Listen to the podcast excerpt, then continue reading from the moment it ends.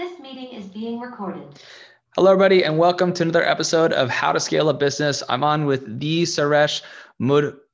I knew it. I knew I was going to get this wrong. Uh, well, I'm here with Suresh, and uh, he uh, his name is uh, his company is Product 10x, and he co-creates SaaS startups. And uh, I just got how to pronounce his last name before airing and uh, just messed it up. So that's my bad, and I feel bad because my last name also is really hard to pronounce and everyone always gets it wrong. So I thought I'd get it right. But Suresh, thank you so much for uh, for being on the show. Appreciate it. Absolutely. Uh, likewise, it's a pleasure to be here, uh, Lucas. So Suresh, uh, what does it mean to co-create a tech startup from the perspective of you know a contractor essentially i mean not a contractor but you know you're not the original owners of the business so how do you come into companies how does that work in 2023 Absolutely. Um, so at this point of time, the cost of uh, starting a business has come down significantly. And uh, as per some of the latest reports from Forbes and Entrepreneur and whatnot, it is about five thousand dollars you can start a business, right? You know, especially the software business. I think you know that's how low and cheap the starting a business has become. But however, starting a business doesn't necessarily translate to becoming successful in running the business. And uh, that's exactly where uh, we're actually uh, multi-time uh, entrepreneurs. We've been there, done that uh, in the enterprise B2B SaaS uh, space. And when we really thought about our own experiences of running these startups, going through those experiences, the one thing that we realized is you definitely need somebody who is working with you, who is on your side throughout your journey. And whether they are your employees, your board members, or advisors, doesn't really matter. You need that core set of people who is rallying for you and who is challenging you on the strategy, the technology, or uh, the way that you want to take your startup.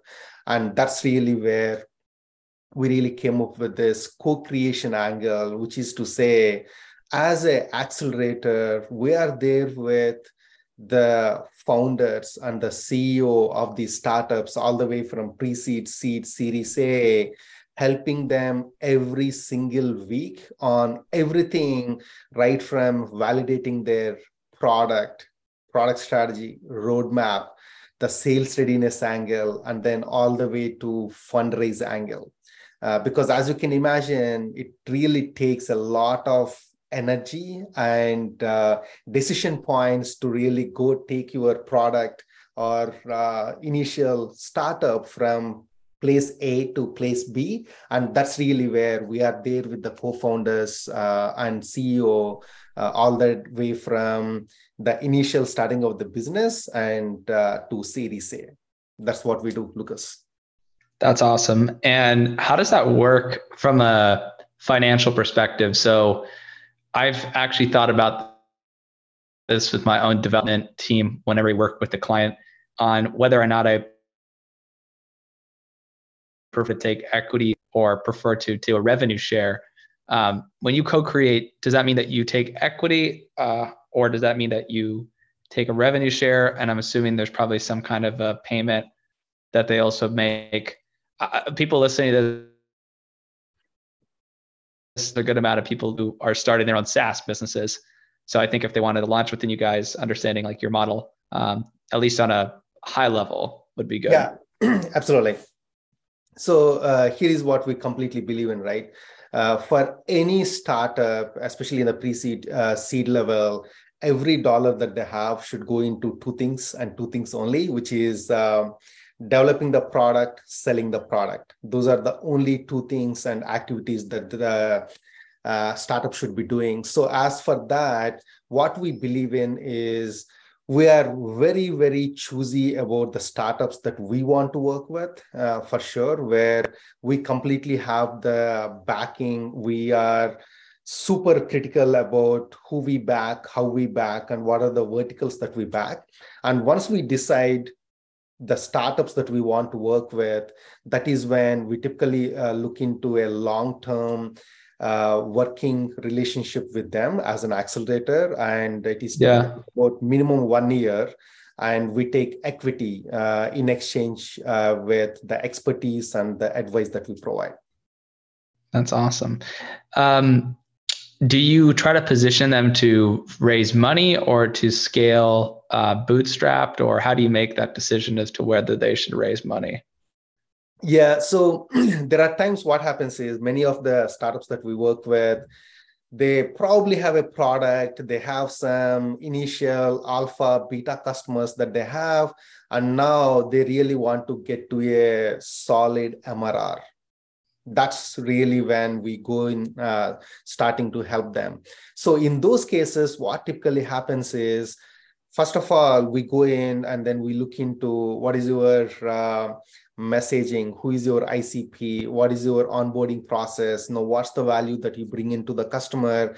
Just because you have 10 customers doesn't mean or it doesn't translate into getting more customers right? Because many of the initial customers you may have it from your immediate network or network of networks but does this still work when you go to completely net new prospects uh, do they still see the value? And that's exactly where uh, uh, we actually work with them throughout this process in a way where we're redefining the ICP, we are redefining how the sales process is looking for them.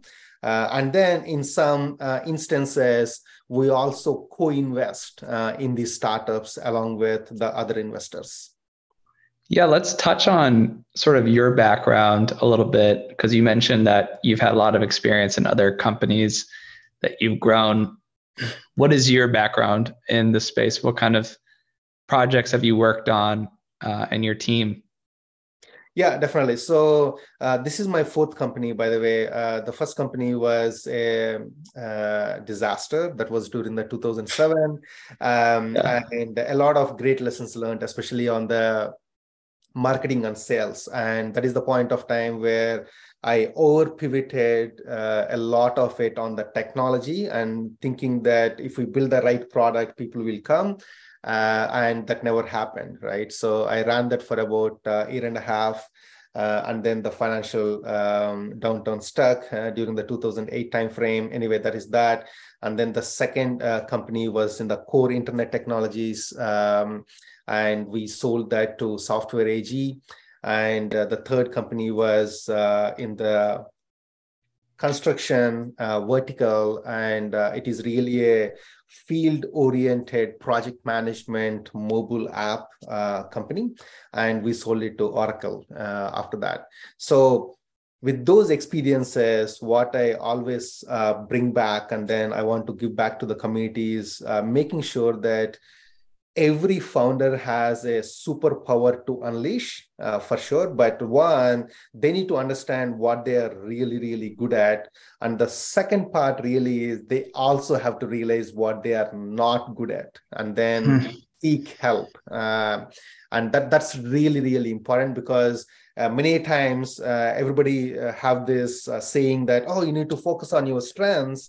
But unfortunately just focusing on your strengths doesn't lead you to a successful business you also yeah. bring in the rest of the uh, parts together whether it is about uh, sales, marketing, strategy development, technology, product. There are so many things that you need to be doing in a startup on a daily basis. And that's what you need to be really cognizant of um, to take your startup from A to B again, right?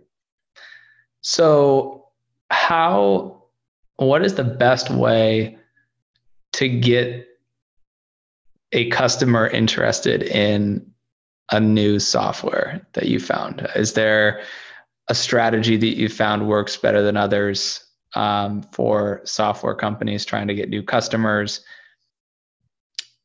I've experimented with a lot of different ways uh, of marketing over the last few years. I have a way of doing it now that's been working really well for us. Um, but what do you think is the best way in your mind to get somebody yeah. to say yes to being interested? Yeah, there, there is no uh, silver bullet uh, for this uh, question, but uh, here is how I look into right. Um, at this point of time, especially for the SaaS products, it has become a myriad of solutions in each and every category. I'm sure all of our emails, emails get bombarded with these solutions trying to say, oh, we are the best in this particular category. Do you want to try us out and whatnot? But however, the ones that really stick out is are you going to be a painkiller or are you a long-term um, pain reducer, right? Uh, or vitamins uh, in a way. So you need to really understand who you are uh, at that point of time. Are you a painkiller or are you a vitamin? And based on that, there is nothing wrong in saying that I'm a vitamin. I mean, people may not need me right now, but if that is the case, you need to really focus on the long-term marketing strategy so that you are there in front of the people. You are talking about the long-term benefits of your vitamin solution versus the painkiller is the one hey i have the pain today i am looking for the solution right now right? So there is a very different way of uh, looking at the marketing and even uh, messaging to those uh, icps uh, in that sense. In my yeah and in my experience i found that you know people like you can help a company build something that's a painkiller but i found that a lot of people who don't know how to make something a painkiller it's really difficult for them to get people interested because you know the product might sound like something that isn't that exciting. And because of that they might not sign up immediately. I remember recently i signed up for a tool that allowed me to see podcast analytics because there wasn't really a way to do that very well. Uh, and i just got an email and immediately signed up and paid actually just from the cold email and I was thinking about it and I was like, wow, this is really the, you know, 5% of offers that immediately resonate. But I think a lot of times what a lot of companies do when they don't have something that's a painkiller is they have to find a new way in because once they get to understand the business, then they can understand why taking a vitamin might be beneficial to them. Uh, but a painkiller is, I think, yeah, definitely the most ideal because then you can cut through all that. You can go directly to the person. But a lot of businesses, unfortunately, do not have that. So having something like your company help them find out what that painkiller is. Yeah. And yeah. build the whole business from scratch that way is important. Exactly. So, Lucas, in the exact example that you described, uh, number one, uh, the people who actually came to you, uh, number one, they did a good job of who their ICP is coming yeah. to you uh, for example, if the same email came to me, for example, I'm sure there is value in that product, but then I'm not going through the same pain that you are going through because you're doing a lot of podcasts. You want to know how the podcasts are generating the incoming uh, and the analytics aspect and everything, but I don't have the same problem. Yeah. Right? So that that's very important for people to realize that uh, it takes a lot of good research time from you to define that icp and targeting that right icp with the right messaging. Hmm. and there is no easy way out right? Uh, uh, unfortunately even if you just go and ask ChatGPT on what is the messaging i'm sure it will give you something but you need to really experiment on uh, what is the right pain point for Lucas that this software can solve. And that's the only way that people take in the painkillers rather than looking for the vitamins. That's an amazing note to end on. Where can people go? Is it product10x.com if they want to work with you and maybe grow with you and co create their company with you? Is that the best place? Yeah, absolutely. Uh, again, uh, I'm definitely very active on LinkedIn, so please feel free to reach out to me. I'm Suresh Madhuvarsu on uh, LinkedIn. That is number one. Number two, definitely please do visit uh, product10x.com, and uh, there are uh, so many resources that we have created for startups and founders. Please feel free to browse. And there are a lot of videos that we provide on the actual pain points that uh, founders took to really grow their companies and then we go very deep into their product strategy sales strategy what they have done pri- previously uh, so that they can be of uh, extreme resources for you as well. And uh, in case you are uh, definitely looking for starting a business or looking to scale the business that you have uh, definitely uh, ping us via via product10x.com Love it.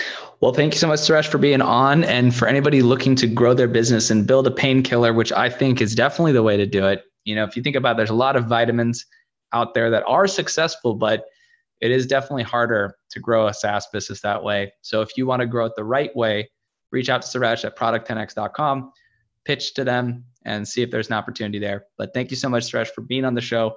And I'm sure the listeners got a lot out of it. I appreciate it. Absolutely. Thank you, Lucas.